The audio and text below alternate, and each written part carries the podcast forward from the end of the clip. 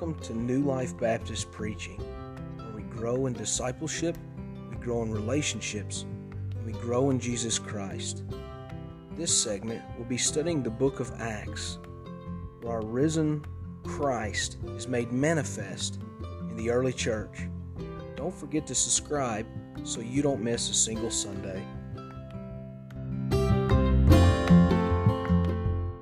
That you wouldn't understand yourself as a Baptist being part of another denomination. I want to go on and sort of change or shift our thinking and understand we're Christians, we're ones in the church of God, but we do hold to particular distinctives. Baptism is one of them. And that's what we're going to talk about today is baptism. And this is no better place to begin. Because Jesus in this teaching to the apostles, he really gives a warning and, and he says, after all of the crucifixion, after he gives the Great Commission and they've seen him rise, we're talking to the, or hearing from the risen Lord and Savior. Um, one after he's, he's, he's died and he's risen. And this is him in his glorified body that's still teaching his apostles. We could even call this, though known as the Acts of the Apostles, really we're seeing the acts of Jesus Christ manifested in his church in the apostles. And he teaches them about baptism, or is the first way that he chooses to frame this conversation. He says, All of this is going to be fulfilled. I'm going to fulfill this great commission through you, but you need to wait. You need to wait for the Spirit. Now, apart from a separate discussion on the Spirit or the coming of the Spirit, he frames the conversation in baptism. He uses that as the picture to explain himself. And so he's not talking about mere water baptism. We need to have this discussion between the difference of water baptism and a spiritual baptism.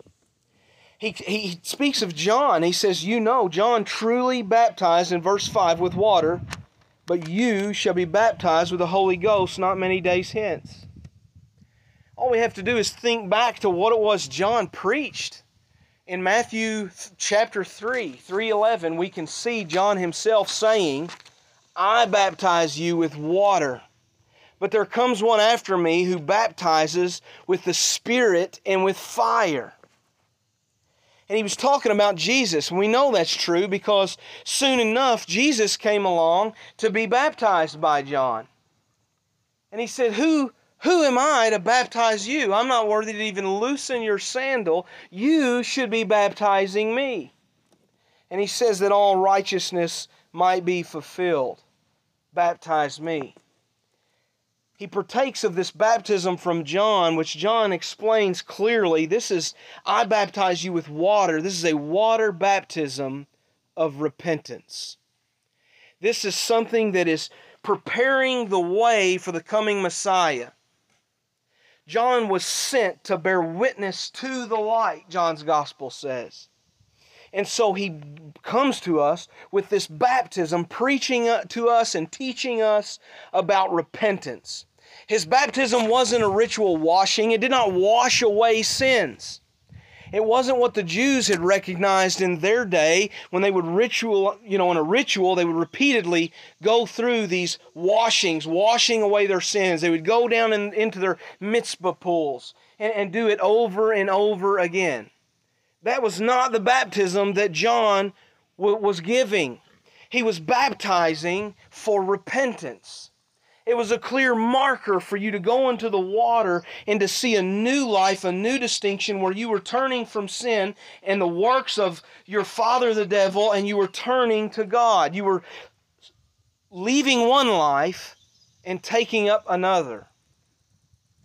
And so it's that baptism that Christ came to partake of. But John says, Look, I shouldn't even be baptizing you. You, Jesus, you're not even in need of repentance.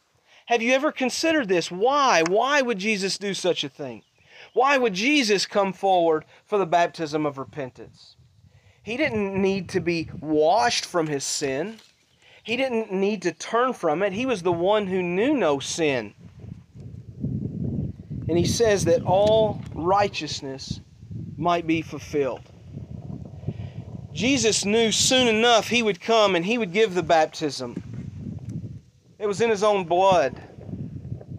He would give of his spirit the baptism that actually saves you. And yet, also, as Jesus does this atoning work, he also gives us the clear and the perfect picture, knowing that every one of us is in need of repentance. He fulfills perfectly the law, and the only way that we can come to Him is if we realize our failure in the law and we repent of our failures. That we repent of all of our sin and our sinfulness.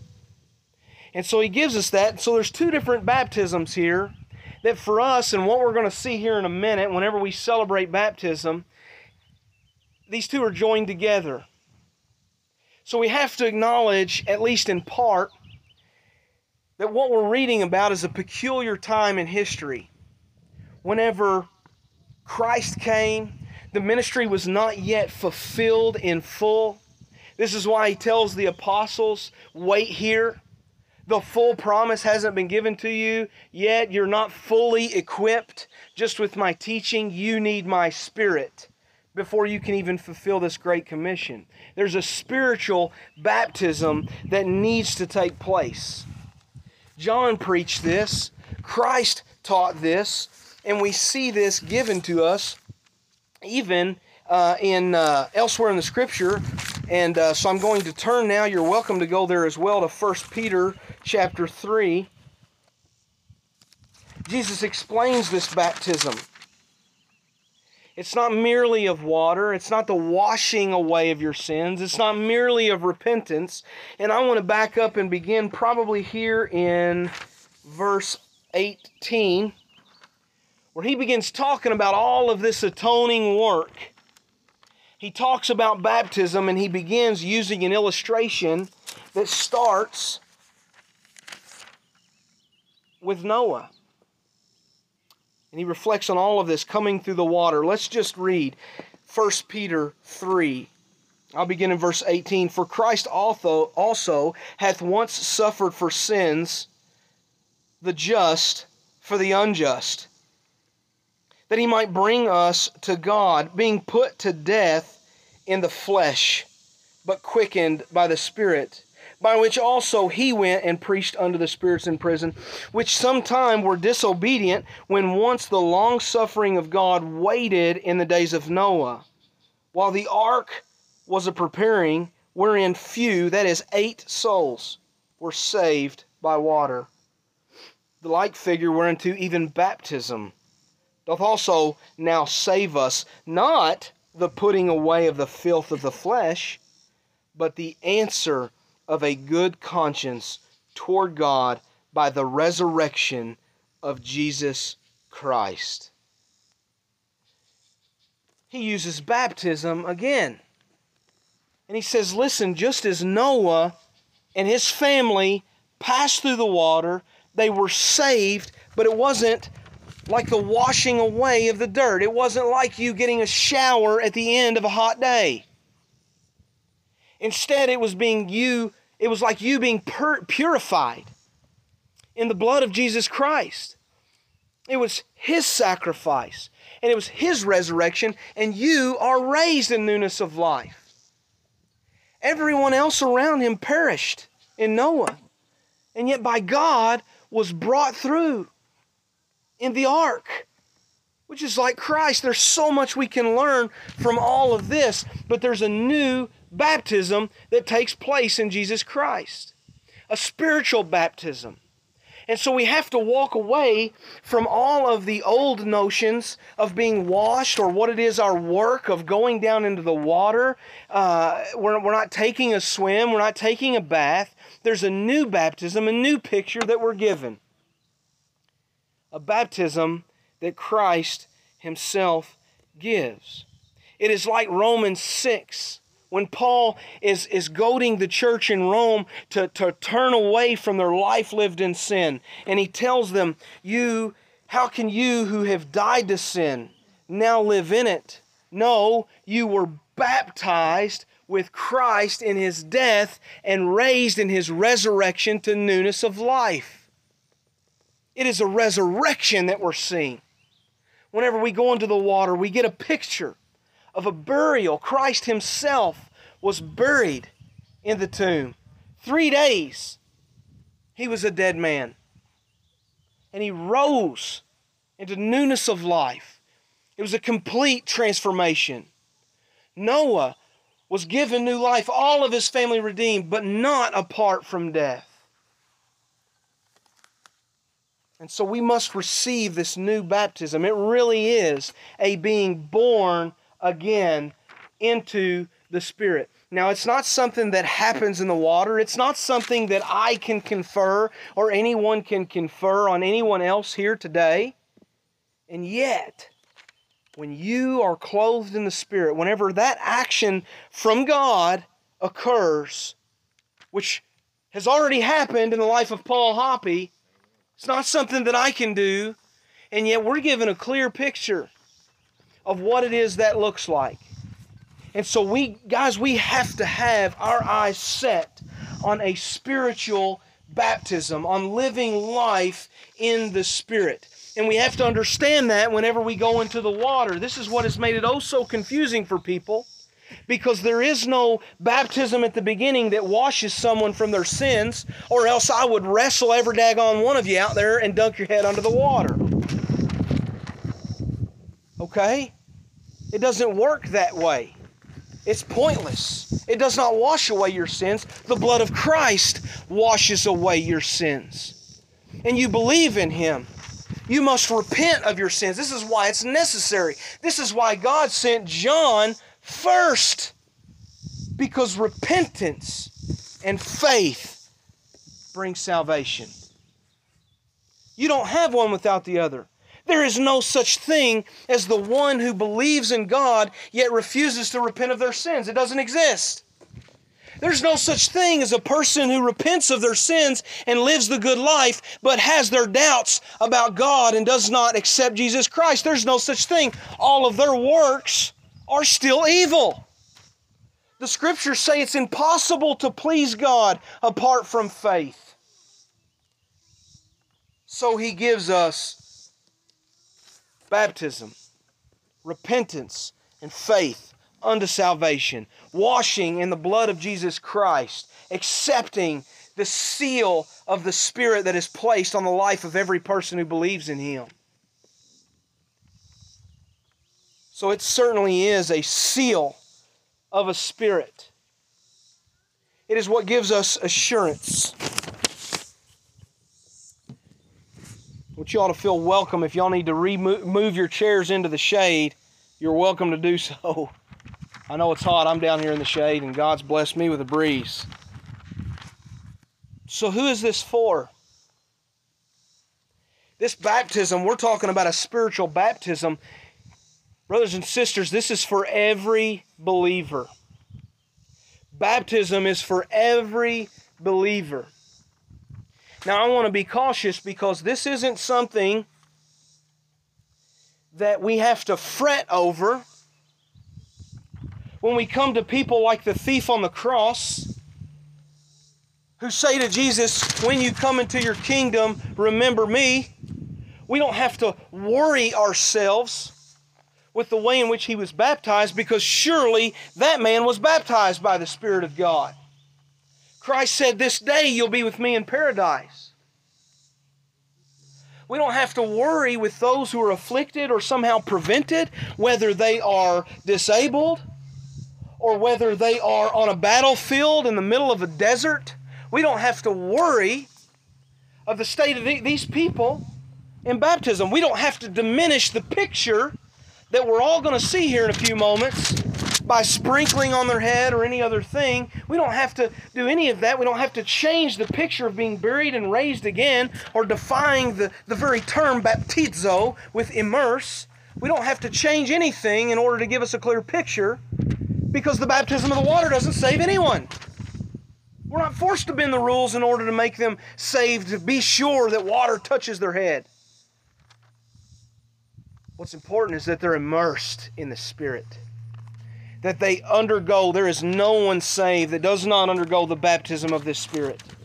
that does not endure the baptism of repentance where water is prevented. So we have this clear picture, and it's for every believer. It's important for us to see because this baptism of the Spirit we see later, and we'll talk about as we walk through the book of Acts. We'll, we'll study what it means for the Spirit, what it looks like for the Spirit to come upon the church. We'll see the profound power that God equips His people with later in the gifts that He gives to His church. But before we go off on a tangent and we start to assess the giving of the Spirit with some superficial event or superficial gift, we need to remember in 1 Corinthians 12 where Paul tells the church, look, though, though there are many diversities of gifts, there is but one Spirit. There's only one Spirit that we are baptized in. And, and, and so this is for every believer. It doesn't come separately. It is not as if you, we get baptized in water and a few of us are going to get sprinkled with the Spirit. That's foolishness and it's unbiblical. We all get baptized with the Spirit. His Word tells us we're all gifted with different gifts, various gifts. And we don't need certain gifts. He actually tells us some places where there's people Matthew 7 21, the scariest passage in all of Scripture, who will say, Have I not prophesied, cast out demons, perform miracles in your name? There are people who seek after these. And they will find, they will meet their Maker, and He'll say, Depart from me, you worker of iniquity, for I never knew you. He makes clear every person here who believes in the name of Jesus Christ receives His Spirit, is gifted in some way but every person, the, the way we're all gifted in the same way is we all have those fruits of the Spirit. Every last one, the one who bears the fruits of the Spirit, is saved. There is no question. There is no condemnation that comes at the end when we meet our Maker.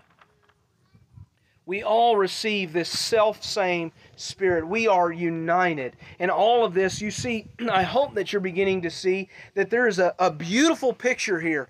In, in, in the text so far, we have united the water baptism of repentance with the spiritual baptism of the Spirit unto salvation. We've united those that, that experience the work of the Spirit with those that experience, with every one of us who should be experiencing the fruit of the Spirit. We don't have to make uh, funny ways or creative ways or pragmatic ways to develop unity among us. We don't have to forsake doctrine or teaching or any other thing. But yet, whenever we come to Christ, we see He fulfills every bit of this in His Word. It is all exemplified in the church. And, brothers and sisters, if what I say is true, if we read this and we see these pictures of baptism, of water leading to spiritual baptism, and, and all of this work of Christ being made manifest, it comes on every believer. Our greatest evidence of this is the Great Commission itself. Jesus' final words before ascending into heaven was Go, therefore make disciples of all the nations, baptizing them and teaching them to observe all that I commanded you. Now, anyone can realize those apostles did not reach the ends of the earth themselves in the flesh. Those apostles were martyred for their faith. They were killed at an early age all but one who lived out his life in exile, prevented from spreading. And yet, it is incumbent, that Great Commission is incumbent upon us because their word is infallibly preserved in this scripture. And that baton, that torch is passed to the church, the rest of the bride of Christ, and we are commanded to go, therefore, make disciples of all the nations. Here we are on the opposite side of the world, and we baptize and we teach to observe all that Christ commanded. This baptism is for all of us. the baptism of the water, of repentance, of the Spirit, of salvation, of the blood of Jesus Christ. It is for all of us. And yet there's a purpose. If we look in our text this morning, Jesus explains himself because those apostles knew. They knew what he was saying. You're telling us, are, are you, Jesus, are you fixing to establish your kingdom? Are you fixing to manifest the people of God on this earth? They knew he was talking about everybody that you're fixing to pour out your spirit on everyone who believes in the name of Jesus Christ, every person who accepts his name upon them. And here's his answer it's not for you to, to know those times. He doesn't say he acknowledges the fact that you're not going to see an earthly kingdom rise up just yet.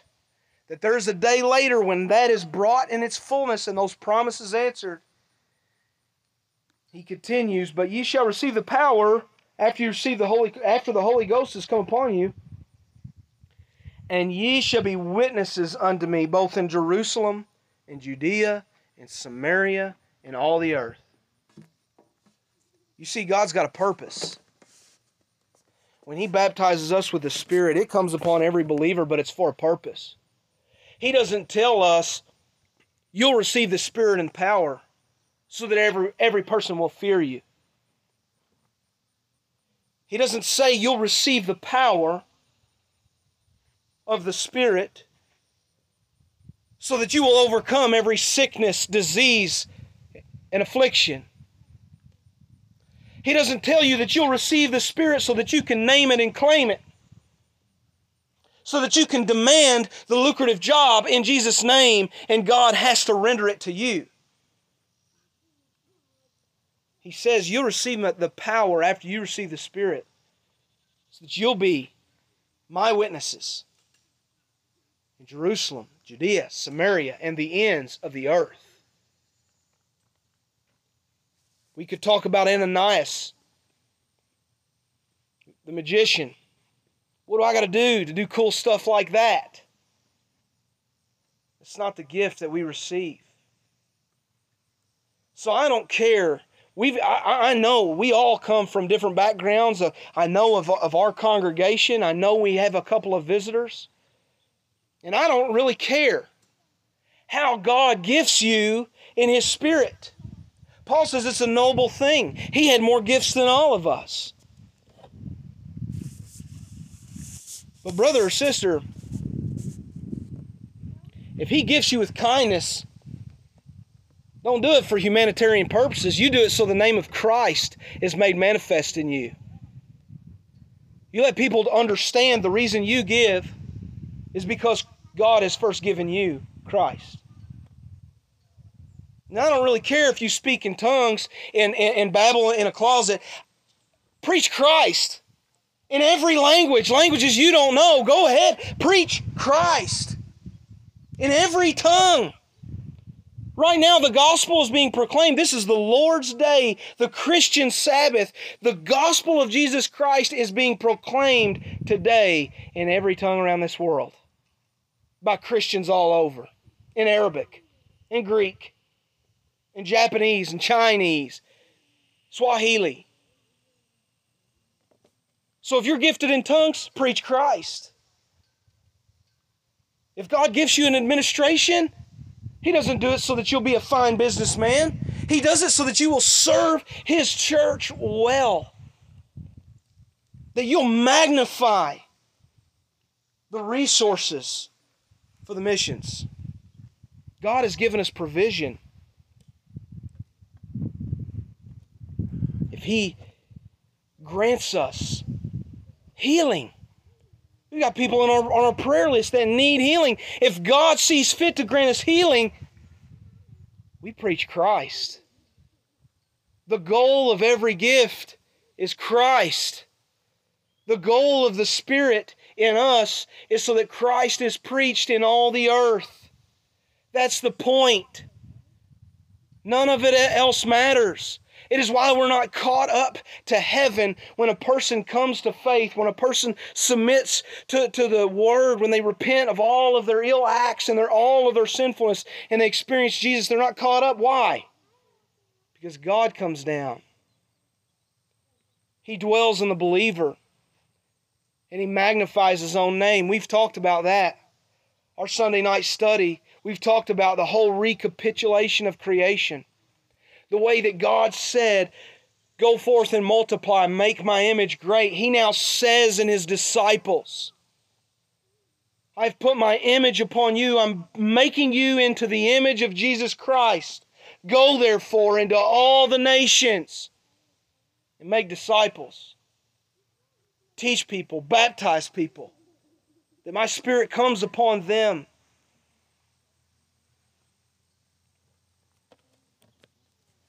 So we have a high calling. And it begins right with baptism. We're commanded to receive baptism. That in itself is a picture of Christ burial, death to the flesh, and being raised in newness of life, the resurrection of Jesus Christ by itself is a picture. It's a picture that, that Paul gets to remember today. He gets to feel and smell and maybe even taste, if, if God so chooses, the water of this lake. It's as if he is literally drowned in the water today. Because there's another picture, one last picture that I want to share with you all while we're still here in the shade that we hear with baptism language. And it's Luke, the same writer of this Acts in Luke 12:50. Jesus speaks of another baptism. He says, "I have a baptism to undergo, and I'm greatly distressed until it's fulfilled." There's a baptism of Christ's suffering. As we've already seen, this is much like the death that was experienced in Noah's day. When the waters sprang up from the deep, perhaps they knew or saw bodies in the distance cast in the waves. We're praying currently for hurricanes. We've seen the waters ravage and kill people.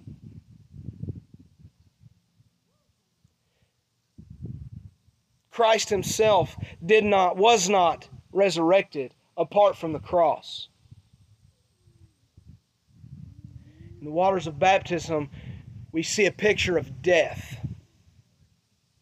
A dying to self and being raised new, born again in the Spirit unto God in Jesus Christ.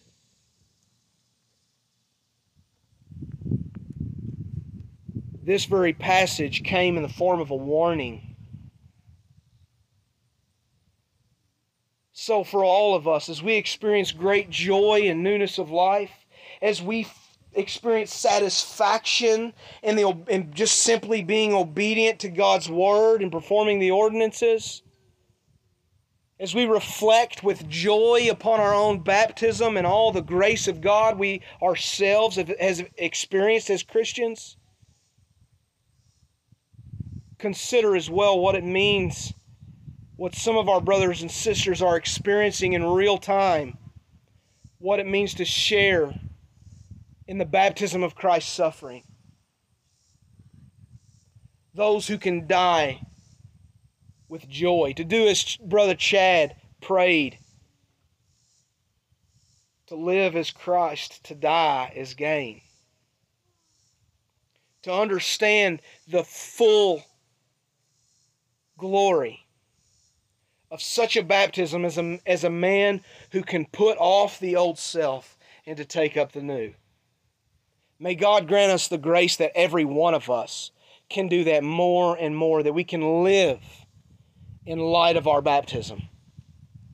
That we never forget what it is we have endured, what it is Christ has endured on our behalf, and what's made available to every person who believes in Jesus Christ.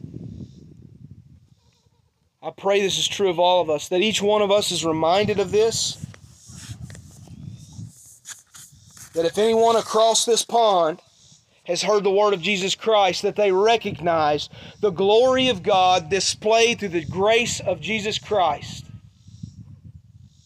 It's here. We, we said this morning, talking about idols and things in Sunday school, there are no pictures of God. There's nothing that we can give to show you, no images, nothing else. And as a matter of fact, the entire Old Covenant is everything to do with pictures. Pictures of God in the tabernacle, in the serpent on the pole, in, in all of the sacrificial system. We got all these pictures. The day of the picture is over. You've got the real thing the real living God, in the living Christ who was raised from the dead, in the living Spirit that He told the apostles, It's better that I go, that I send my Spirit. And so all of this is what we experience. This is a very big picture of baptism. And it helps us understanding all these things, helps us to navigate all of those conversations, to reconcile all of the different views with what the Word actually tells us. Brothers and sisters, there's a, a big reason why, even among the Baptist community, we have people that get baptized and never show up again, who never enjoy the fellowship of the saints, who never, never walk in newness of life. They've never truly been baptized. We as Baptists, this is a struggle for us. And so, this is the picture of baptism that we're reminded of this morning as we walk over to the beach and are baptized.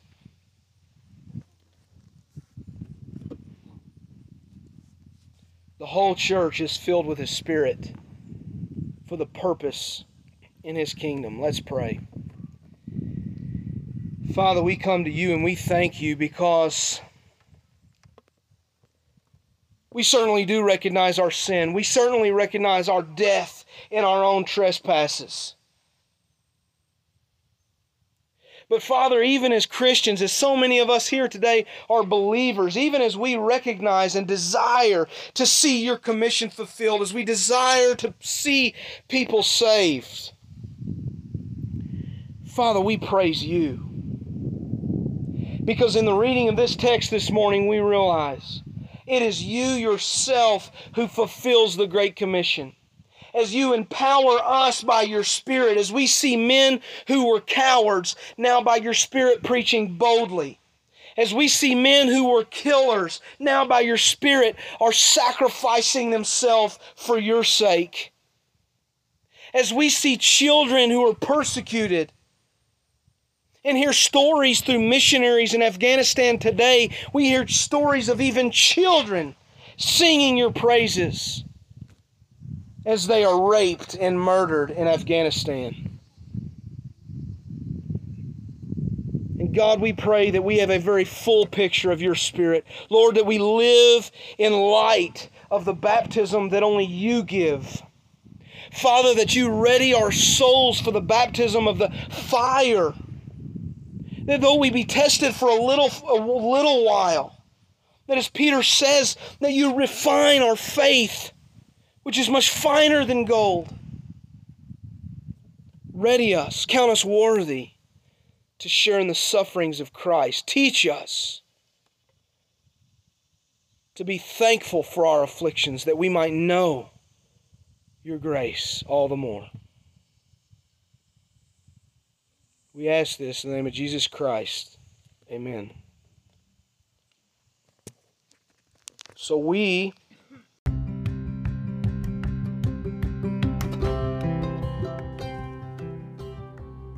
Thank you for listening to New Life Baptist Preaching, where we grow in discipleship, grow in relationships, and grow in Jesus Christ. Subscribe so you don't miss a single sermon, and come and grow with us.